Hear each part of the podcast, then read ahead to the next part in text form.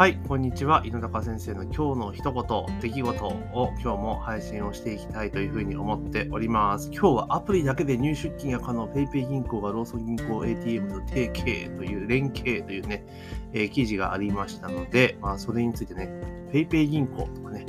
PayPay とかね、そっち系のちょっとね、お話をしていきたいなというふうに思っております。では、えー、最初に告知をさせてください。えー、音声配信ね、結構今話題になってます。来年ぐらいからまたね、ドーンと来るんじゃないかというふうに思っておりますけれども、まあ、音声配信始めたいぞっていう方向けにですね、音声配信の取説というところで、スタンド FM を使ったね、音声配信の始め方のマニュアルをプレゼントしております。音声の概要欄にね、リンクありますので、そちらの方からご請求をね、音声配信始めたい方はえ、そのマニュアルをね、ゲットしていただけたらなというところでございます。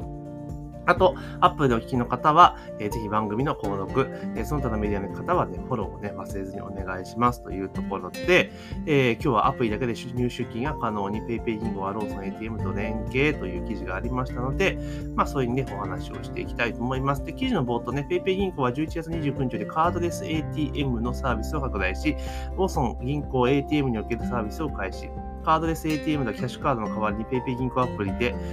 の入出金やカードローンの借り入れ返済ができるサービスというところで、なんかこれセブンイレブンの、セブン銀行の ATM とも連携してるんですよね。なんかそんな、すごいですね、キャッシュカードがなくて、お金が下ろせてしまうっていうような時代に突入をしているわけなんですね。で、私自身は、えっ、と、PayPay 銀行、まあ、ジャパンネット銀行ですね。旧ジャパンネット銀行なんですけど、ここはもうずっと使わせていただいているんですね。要は、え企業後の、えっと、法人、法人口座っていうか、その事業主口座は、あの、ジャパンネット銀行で作って、で、まあ、個人口座も作ってますけど、個人口座はなんかあんまり使ってはいないんですが、たまにお金入れてるぐらいで、まあ、ほとんどその売上金とかっていうのは、そのジャパンネット銀行の、そのパイペイペイ銀行のビジネス口座に入ってくるてところなんですね。だからすごくフル活用はしているんですけれども、そのジャパンネット銀行、ペイペイ銀行から直接お金を引き出すってことは今まで全然してなかったんですよね。うん。で、だけどこういうことができるんだっていうふうに思っていて、で、ペイペイ銀行の、その、なんだろう、手数料とかちょっと見てみたんですよ。今までその現金を引き出すのっていうのは今までずっと使った UFJ、三菱 UFJ 銀行だったんですけど、まあ、つい最近ね、手数料のかなんか仕組みの解約で、で、今まではその住宅ローンとか使っていると、あの基本的には手数料とかね、ATM 手数料とかコンビニ提携先とか一切かからなかったんですよ。うん。なんですけど、それが10月ぐらいからなんか残高どうじゃこうじゃ基準がすごくうるさくなって、結構使い勝手が悪くなっちゃったんですね。それを引き出ずにね、落としたらいきなりなんか300円近く手数料取られたって、ふざけんなと思っていて、まあそれ以来、あの、なんだ、東京三菱 UFJ は、なんかコンビニ ATM とかだとそう手数料高くなってるんですよ。で、毎月25日と月末ぐらいは、あの、手数料無料で下ろせるんだけれども、みたいな。いや、そんな混んでるし、みたいな話じゃないですか。で、あの、その自社の ATM か SMBC の ATM だったら手数料かからないですよ、みたいな感じのはあるんですね。そもそもでも銀行の、あの、プロパーの ATM ってもほとんどないじゃないですか。どんどんどんどんちっちゃくなっちゃってるから、なんかすげえ使い勝手が悪いなと思っていたんですね。まあ、そもそも現金自体は最近使わないので、その病院行くときぐらいですよね。現金がどうしても必要になるのは、それ以外って別にもうね、ほぼキャッシュレスでなんと成り立っているので、だからなと思うんですが、で、まあ、PayPay 銀行がね、こういったすごい便利なサービス、カードがなくてもみたいな感じでね、やっていると。で、スマホがいはキャッシュカード代わり代替するよ、みたいな感じなんですね。で、PayPay 銀行の、その、引き出して ATM の利用手提携 ATM の利用手数料をバーッと見てるんですけど、これ、あれなんですよ。えっと、3万円以上だと、あ、月1回か。毎月1回は、どこでも金額変わらず手数料かかんないんですよ。こすげえなと思って。うん、初回は、えっ、と、0円。手数料かかりません。で、えー、2回目からは、えーと、3万円未満の引き出しが165円。えー、で、これ時間と関係ないですね。165円で、で、3万円以上の場合はいつでも0円なんですよね。で、定期 ATM っていうのが、セブン銀行と、えっと、イオン銀行、ローソン ATM、コンビニネット、ファミマにあるやつですね。あと SMBC とゆうちょ。ゆうちょに関してはなんか330円取られてるっていうところがあるみたいなんですけど、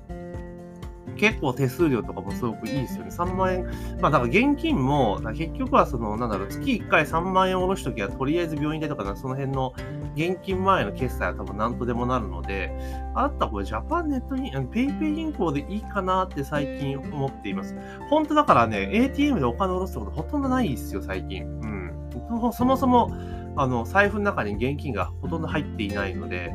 小学生の財布かっていうぐらいですよ。あの、財布の中に入ってる現金の金額って。ほんとそれこそ、あの、1万円未満のことが多いですね。昔だったら大人としてどうなんだって話ですけど、でも今スマホ、ね、ほぼキャッシュレスでやってるし、で、それこそスマホ自体に、だから Apple Pay とかでクレカとかも登録されているので、むしろスマホとしても偉いことになるなっていう話なんですけども、まあ一応そんな形ですよね。だそう考えると、もう今こうネット系のその新生、新しい銀行とかの方が、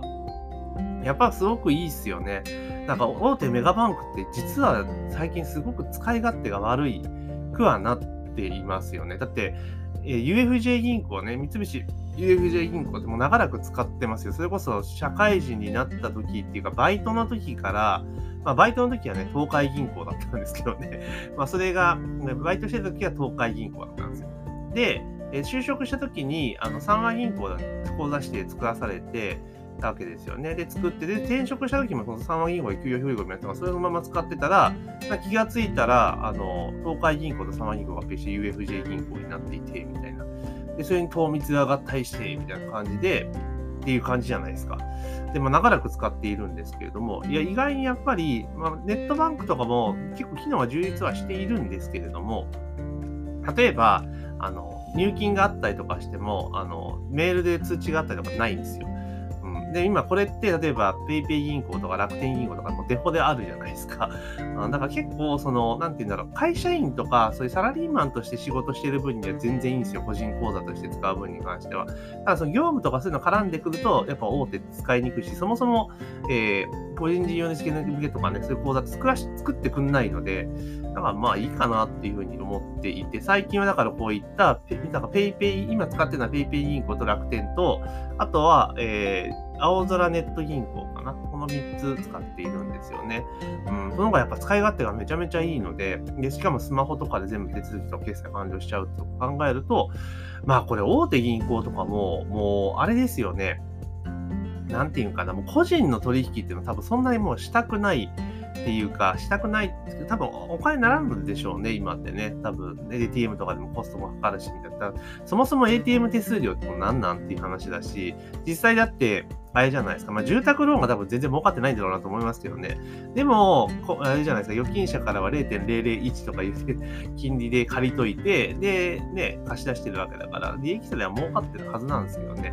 うん、でもまあっていうところですね。だから、おまあ、昔のね、考えると大手だったら安心とかね、えー、メガバンクだったらみたいな感じなんだけど、今本当利便性考えたら、メガバン使う意味ってあんまないよなっていうのが正直なところですね。だから結局は、そのまあわかんないですよ。ペイペイ銀行とかもともとそのね、天下りしていたとかする人もいるだろうけれども、だからやっぱり体質が全然違うので、こういう新しいとか便利な取り組みっていうのは早いですよね。うん、だ逆に大手とかっていうのはもうね、昔ながらのね、えー、体制だからもうこう新しいことになかなかチャレンジできない。まあ、そう考えると、りそな銀行とかね、まあ、一回破綻しちゃってるから、ね、こそかもしれないですけど、やっぱり使い勝手がいい銀行になってますね、メガバンの中では。営業時間とかね、ねそういった面でもあるかなってところがあるので、まあ、いかんせんこういったあのネット系の銀行っていうのが最近すごくあの便利だなと思ってます。だからこの ATM の利用手数料とかね、一つとっても、あの、もうメガバンク使っている意味って全然ないなっていうのがありますよね。で、あとは例えば、あの、今まではその、だから手数料とかほとんどかかんなかったんですよ。その、で、他行振込も、えっと、月3回まで無料だったんですけど、今それもなくなっちゃったので、マジか。だから今までは、その売上金とかジャパンネット銀行に入ってきたやつを一回全部というか、その生活費とかの部分とか、支払い関係のものっていうのは全部、あの、UFJ に一回流してたんですね。ドカンと流して。で、そこから、え手数料かかんないから、あの、他のとここう割り振っていたんですけれども、もう最近は、あの、手数料かかっちゃうので、で、楽天銀行は確かね、月、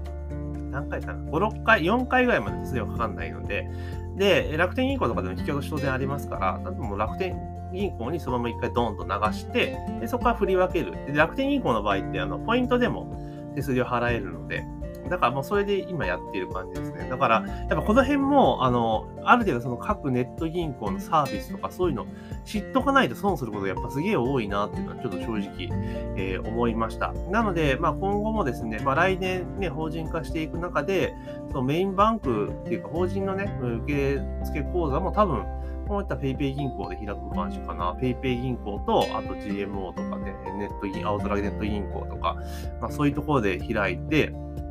まあ、いきなりね、メガバン行ったところで開いてくれないので はい、あの、そういうところで作っていこうかなというふうに、えー、思っている次第です。なので、あの、銀行っていうのも、まあ、現金自体なかなか使わなくなってきているっていうのはありますけれども、やっぱりちゃんと、えー、知っておいた方がいいですよね。だからおすすめは、今見ると PayPay 銀行とか、私使ってる間でいくと PayPay 銀行結構使い勝手がいいです。めちゃめちゃ。で、この手数料の部分も、3万一撃。だから1ヶ月分のね、本当お小遣いとかだったら、現金使う3万円も多分、現金使ってないと思うんですよね、月々。今家の近所のスーパーがあの激安スーパーで現金しか使えないっていうのがあるから、そこ使うときは現金いりますけど、でもそれさっぴいてもほとんど現金使ってないので、あと月1回の病院ぐらいですか。だからまあそれ考えると、まあ、えー、ペイペイ銀行はやっぱね、メインかなというふうに思っております。というところで、えー、今日はですね、えー、だから、あれですよ、セブン銀行とローソン ATM とかでもこのスマホであの、ね、引き出しできるから、もうだからほんとすごい便利やめちゃめちゃ便利ですよね。で、あの3万円以上の決済出金だったら、手数料かかんないので、なんかもう全然、もう PayPay 銀行でよくね？みたいなところ ではありますよね。結構ね、ネットバンキングもすごく使いやすいので、まあ、個人的にはお勧めだったりします。というところで今日はですね、アプリだけで入出金可能 PayPay 銀行がローソン銀行 ATM と連携という記事がありましたので、まあ実際にですね、私が使っ PayPay 銀行使ってますので、その使用感と、まあ、最近の大手メガバンクがいけてないっていうお話を、えー、させていただきました。で、えー、冒頭にも告知させていただきましたが、えー、2022年、ね、多分ね、音声配信がかなりフィーバーするというふうに、えー、予測されています。その中で、スタンド FM というアプリを使って、あなたも私と同じようにね、音声配信始めたいなというふうに思いましたら、えー、無料でね、スタートアップマニュアルプレゼントしております。えー、音声の概要欄に、えー、リンク、ね、請求リンクを貼っておりますので、ぜひそちらの方から請求をしていただけたらなというところでございます。あと、アップで聞かれている方は、えー、購読、その他のメディア方はフォローをね、忘れずにお願いしますというところで、本日の配信は以上とさせていただきます。Música